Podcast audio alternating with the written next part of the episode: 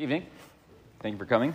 Uh, continuing our discussion on the Hilchot Chanukah, so we mentioned last week, yeah, it was last week, that uh, a person who is in Avelut, a person who's in their 12 months of mourning, who's been uh, leading the davening, so we say on the first night of Hanukkah, because the custom used to be that the chazan would be the one who lights the candles, so we say that the Avel should not daven that night because we don't want him to light the candles and then say the bracha of Shechiyanu. It seems strange to say, oh, I'm so happy that Hashem has kept me alive to reach this point. Well, at this point, unfortunately, is in the middle of his uh, mourning period. So that seems like a strange bracha to say.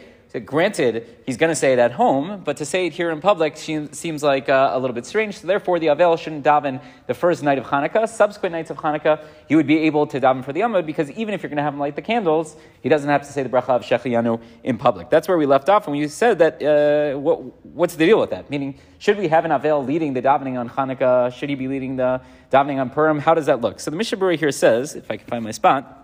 He says, uh, "Im avel mipalel be'erev Chanukah." No, he said that last time. He says, "Aval uh, umipalel ha'avel beChanukah mincha uma'ariv." So he says the rest of Hanukkah it would be permissible for him to lead the davening at Mincha and Mariv, but he's not going to lead it at Shachri. Why isn't he going to lead it at Shachri? Because Shachri we say Hallel. And it would be uh, sort of a strange thing to have an Avel, a person who's in a state of sadness, state of mourning, leading us in the joyous recitation of Hallel. It seems like uh, the two don't uh, mix uh, together. But when it comes to Mincha and Mariv, even though we're going to say Alanisim, nevertheless, it's not a particularly joyous davening per se, and therefore it wouldn't be problematic to have the Avel lead the davening. He continues, Ubetu Be'av uh, Vishvat, on the 15th of Av, or the 15th of Shvat, Vilag Ba'omer, the 33rd day of the Omer, delayed Hallel, when there is no Hallel that's recited, even though it is somewhat of a joyous day or joyous days, Ha'avel mitpalel shachri gamkin. So in that instance, we would allow the Avel to lead the davening even uh, for shachri, not just for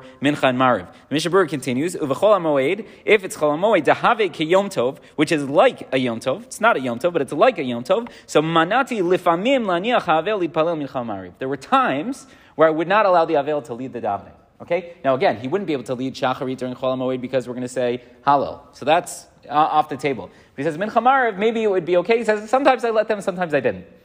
What do we do with that? What does that mean? Does that mean like early on I allowed them and then I changed my mind, or depending on how I was feeling? The Mishnah Berurah doesn't really tell us. And if you look throughout uh, the writings of the Mishnah uh, not just here, later on in Taf Reish Pei Gimel, earlier on when he talks about Hilchot Tefillah, so he seems to give us different opinions as to what it is that we're supposed to do and sort of what is the guiding principle as to when it is that Navel should be leading the davening. Let's say there's no tachanun, right? Is that an indicator that, uh, you know, the Avel should not be leading the davening because it's a, a time of celebration, it's a time of happiness? Mm, not, not necessarily. What if we're not saying laminatzeach?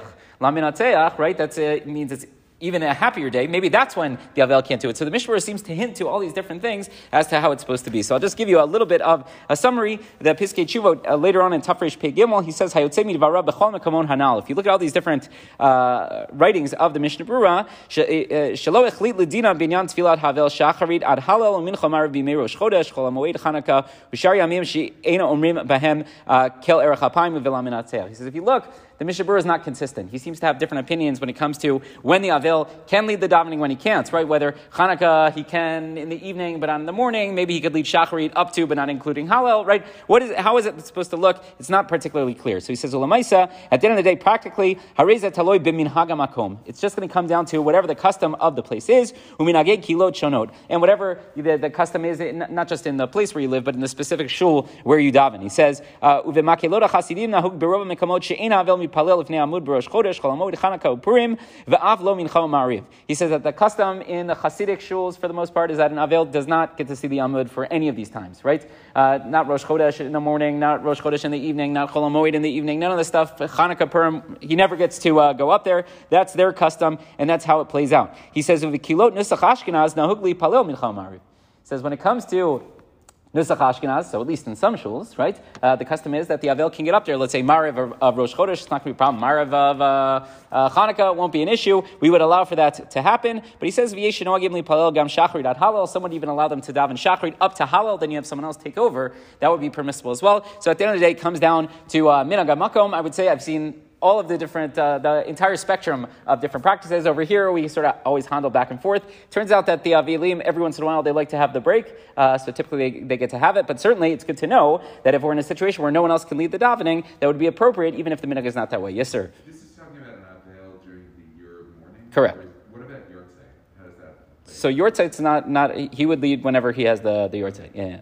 Yes, sir. Yeah, so we're gonna have somebody next week as another application out here, uh, for Mr. Myra, they got it or they don't got it? So typically we've had them not daven, but we always ask, should they, shouldn't they? Yeah, typically they have not, but uh, I'm not opposed to it.